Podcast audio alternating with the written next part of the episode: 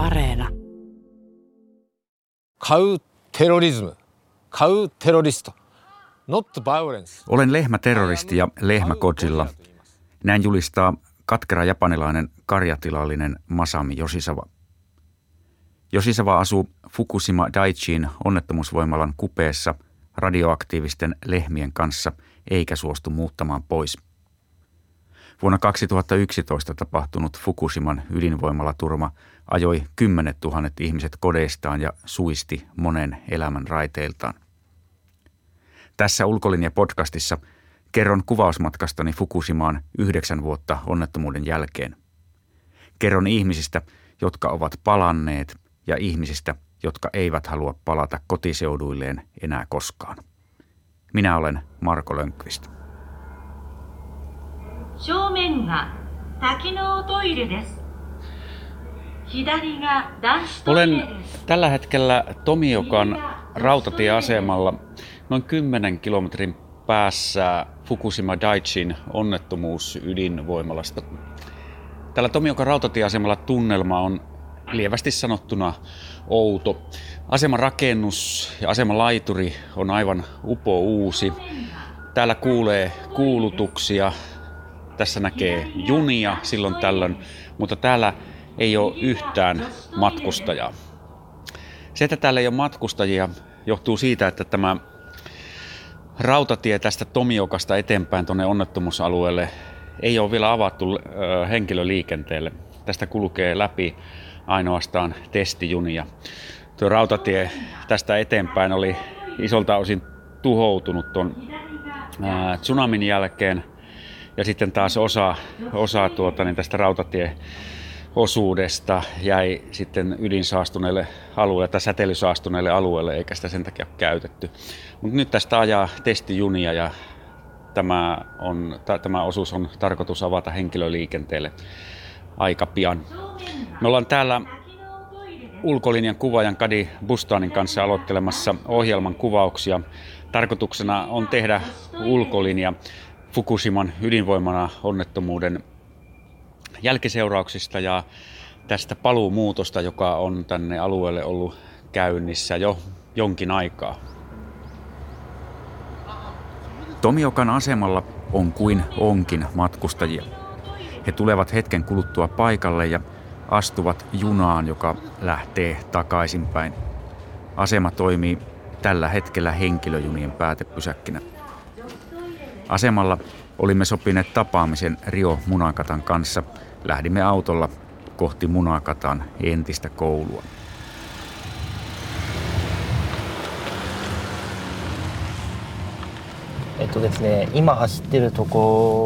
Rio Munakata oli kuudennella luokalla. Pihalla pelattiin jalkapalloa, kun maanjäristys tapahtui. Munakata kertoo, kuinka lapset koottiin pihalle, vanhemmat tulivat hakemaan kotiin ja kaikki sanoivat toisilleen huomiseen. Sen jälkeen Munakata ei ole nähnyt yhtään luokkakaveriansa. Nyt näiden meidän kuvausten aikana Rio Munakata kävi koulun pihalla kurkkimassa ikkunoista. Se on periaatteessa myös puhdistettua aluetta, vaikka säteilymittari aina välillä hälyttää sielläkin. Sillä koulussa on nyt alkamassa remontti, mutta koulua siellä ei enää käydä. Sinne tulee vanhusten palvelukeskus. Ja se syy on ihan yksinkertainen. Tomiokassa ei ole käytännössä montaakaan koululaista. Suurin osa palanneista on vanhuksia ja heille tarvitaan sinne alueelle palveluja. Meille paikkoja näyttävä Rio Munakata on yksi harvoista nuorista, jotka ylipäätään on sinne alueelle palannut. Hänkin palasi perhesyistä, kun nuoremman sisaren koulun takia oli helpompi muuttaa takaisin.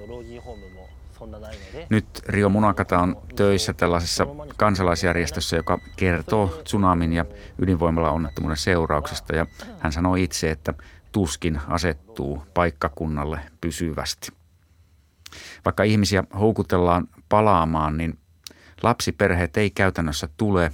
Osa pelkää säteilyä, mutta – Suurin syy on se, että siellä alueella ei ole oikeasti töitä eikä mitään palveluja lapsiperheille. Kaikessa on siellä vähän sellainen väliaikainen ja surumielinen olo.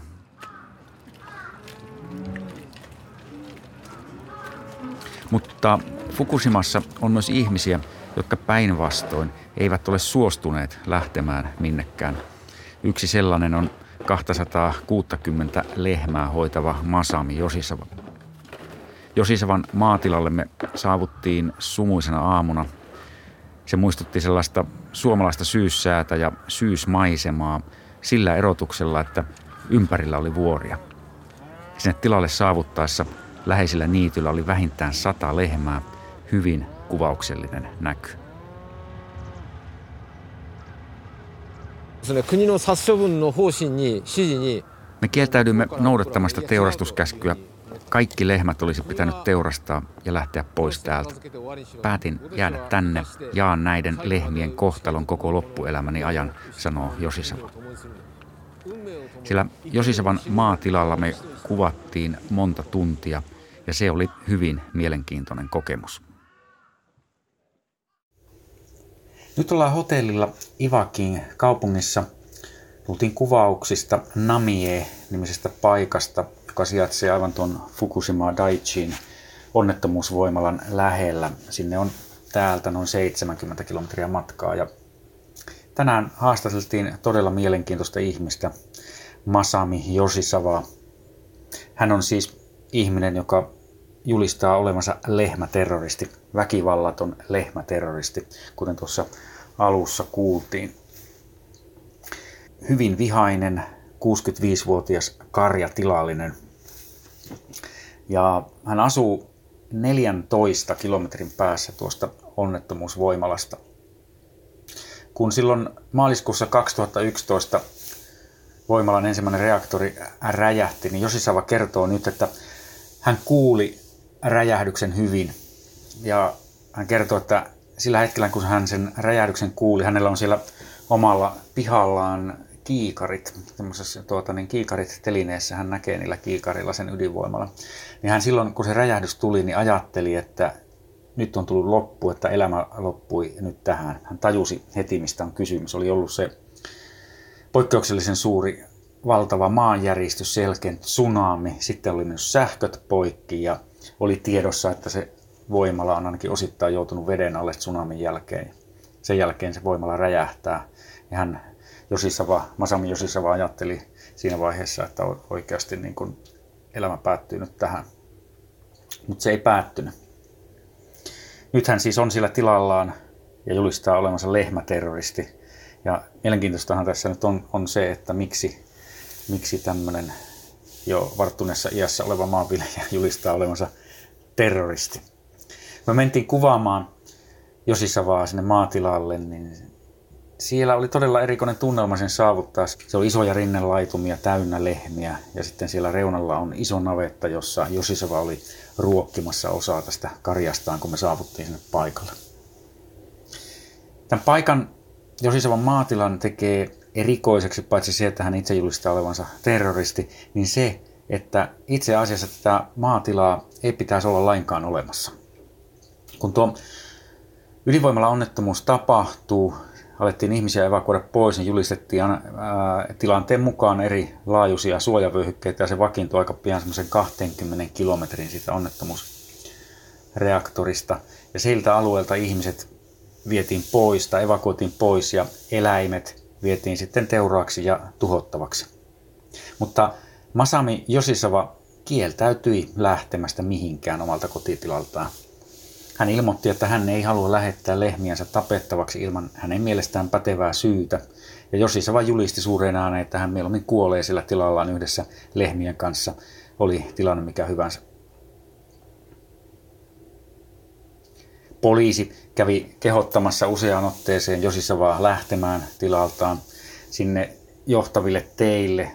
Tultiin tämmöisiä tiesulkuja ja esteitä, niin kuin monille muillekin teille sinne vielä yhä tänäkin päivänä siellä suljetulla alueella, niin siellä on semmoisia tiesulkuja ja poliiseja tai tämmöisiä turvamiehiä vartioimassa, että sinne ei kukaan mene. Niin tämmöisiä esteitä tuli myös tähän Josisavan maatilalle johtavalle tielle, mutta hän kävi traktorilla työntämässä ne kylmän rauhallisesti pois ja selitti, että hänen täytyy saada tilalle rehua ja muutenkin täytyy päästä liikkumaan ja käydä kaupassa.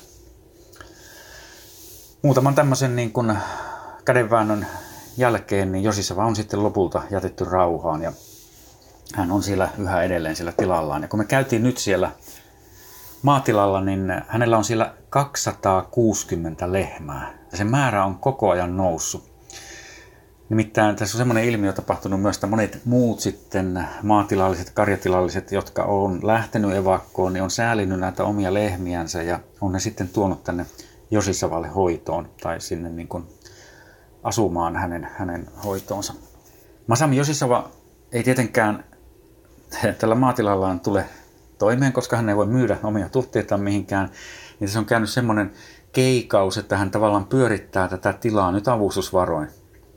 Hän saa rehuksi, kun me oltiin siellä kuvaamassa, niin kuorma-autolla tuotiin iso määrä kaalia ja jotain vihanneksia. Hän saa tämmöisiä niin kuin ylijäämä ja poistoon meneviä vihanneksia kaupoista ja tukkutoreilta ja sitten hän saa hedelmiä ja soijaa. Nämä tulee kaikki niin kuin ilmaiseksi tämmöisenä avustuksena. Ja sen lisäksi hän saa sitten erilaisten varankeruukampanjoiden myötä niin ihan kun rahaa sen tilan ylläpitoon. Tämä on tarkoittanut sitä, että tästä hänen maatilastaan on tullut jonkunlainen poliittinen taideprojekti. Masami Yoshisawa on näiden ydin, japanilaisten ydinvoimavastustajien jonkinlainen symbolihahmo. やっぱり牛の世話を続けるカウボーイなんだけど Masami Josisavan haastatteleminen oli todella erikoinen kokemus. Mulla ainakin itsellä on ollut pitkään tämmöinen sitkeä stereotypia ihan kokemuksen kauttakin saatu, että niin kuin japanilaisessa kulttuurissa ei kauhean helposti näytetä tunteita ja muutenkin ollaan hyvin pidättyväisiä ja sitä poliittista mielipidettäkin saa usein aika pitkään kaivaa ennen kuin ihminen, ihminen sen sitten niin kuin suostuu sanomaan, niin tämän kokemuksen, tämä kokemus kun on taustalla, niin tällainen 65-vuotias mies, joka ilmoittaa olevansa kamikatse ja lehmäterroristi ja puhuu kiivaasti politiikkaa ja, ja tuota, noin vastustaa ydinvoimaa, niin tämä, tämä oli todella tämmöinen e-, erikoinen kokemus ja aikamoinen poikkeus tähän omaan käsitykseen tämmöisestä japanilaisesta mielenmaailmasta. Eräänlaisella punk-asenteella tilansa hoitava Masami Josisava on jonkinlainen surullisen hahmon ritaari ja siinä mielessä kyllä epätavallinen ilmiö. Mutta tosiasia on, että hänen tilanteensa ja asenteensa kyllä kuvaa Fukushiman ydinkatastrofin jälkihoidon tilannetta ja ihmisten asennetta paljon yleisemminkin. Tämän kuvasmatkan aikana me tavattiin paljon ihmisiä, sellaisia, jotka on päättänyt palata kotiseudulleen ja sellaisia, jotka eivät suostu palaamaan. Melkein kaikilla siihen omaan tilanteeseen liittyy jonkinlainen surumielisyys ja useampi ihminen selitti, että omaa elämää kiusaa jonkinlainen syvä väliaikaisuuden tunne, vaikka siis olisi jo asettunut pysyvästi asumaan jonnekin muualle, missä uusi elämä sitten on alkanut. Ja ilmassa on myös paljon katkeruutta, joka kohdistuu energiayhtiö TEPKOon ja Japanin hallitukseen. Monet valittaa vahingonkorvauksista. Eräs haastateltava meille kuvasi sitä prosessia, että ihminen, joka on usein menettänyt läheisiänsä ja sen lisäksi kotiinsa ja koko omaisuutensa, joutuu sitten tappelemaan valtavaa juristiarmeijaa vastaan. Ja tämän yhtiön juristien tehtävänä on tietysti saada se korvaussumma mahdollisimman pieneksi. Energiayhtiö TEPCO, joka siis omistaa tuon Fukushima Daiichin voimalan, on tunnustanut oman vastuunsa tuosta yhdeksän vuoden takaisesta katastrofista ja toki jännitteet on monella tasolla vuosien varrella jo tasaantuneet. Siitä huolimatta Fukushiman tilanne on edelleen ongelma esimerkiksi Japanin hallitukselle. Ydinvoiman vastustaminen on hyvin voimakasta Japanissa ja ydinvoiman osuus on tuon onnettomuuden jälkeen pudonnut parin prosenttiin sen onnettomuuden jälkeen kaikki voimalat suljettiin ja määrättiin tarkastettavaksi ja samalla turvamääräyksiä tiukennettiin ja nykyään vain muutama reaktori on toiminnassa. Japanissa tuetaan nykyään voimakkaasti uusiutuvia energiamuotoja ja Fukushimankin alueella on todella paljon aurinkovoimaloita – Samaan aikaan on kasvanut kuitenkin myös hiilivoiman osuus, koska ydinvoiman poisjäänti on tehnyt niin ison loven energiantuotantoon. Samaan aikaan ilmaston kannalta hiilen lisääminen on ongelma ja se tuo poliittisia paineita myös. Mutta suuri paine on myös Fukushiman alueen pikkukaupungeilla, jotka nyt siis koettaa saada ihmisiä palaamaan takaisin kotiseuduilleen huonoin tuloksin. Ihmisiä kaivataan yksinkertaisesti veronmaksajiksi, eikä tilanne vaikuta kovin valoisalta.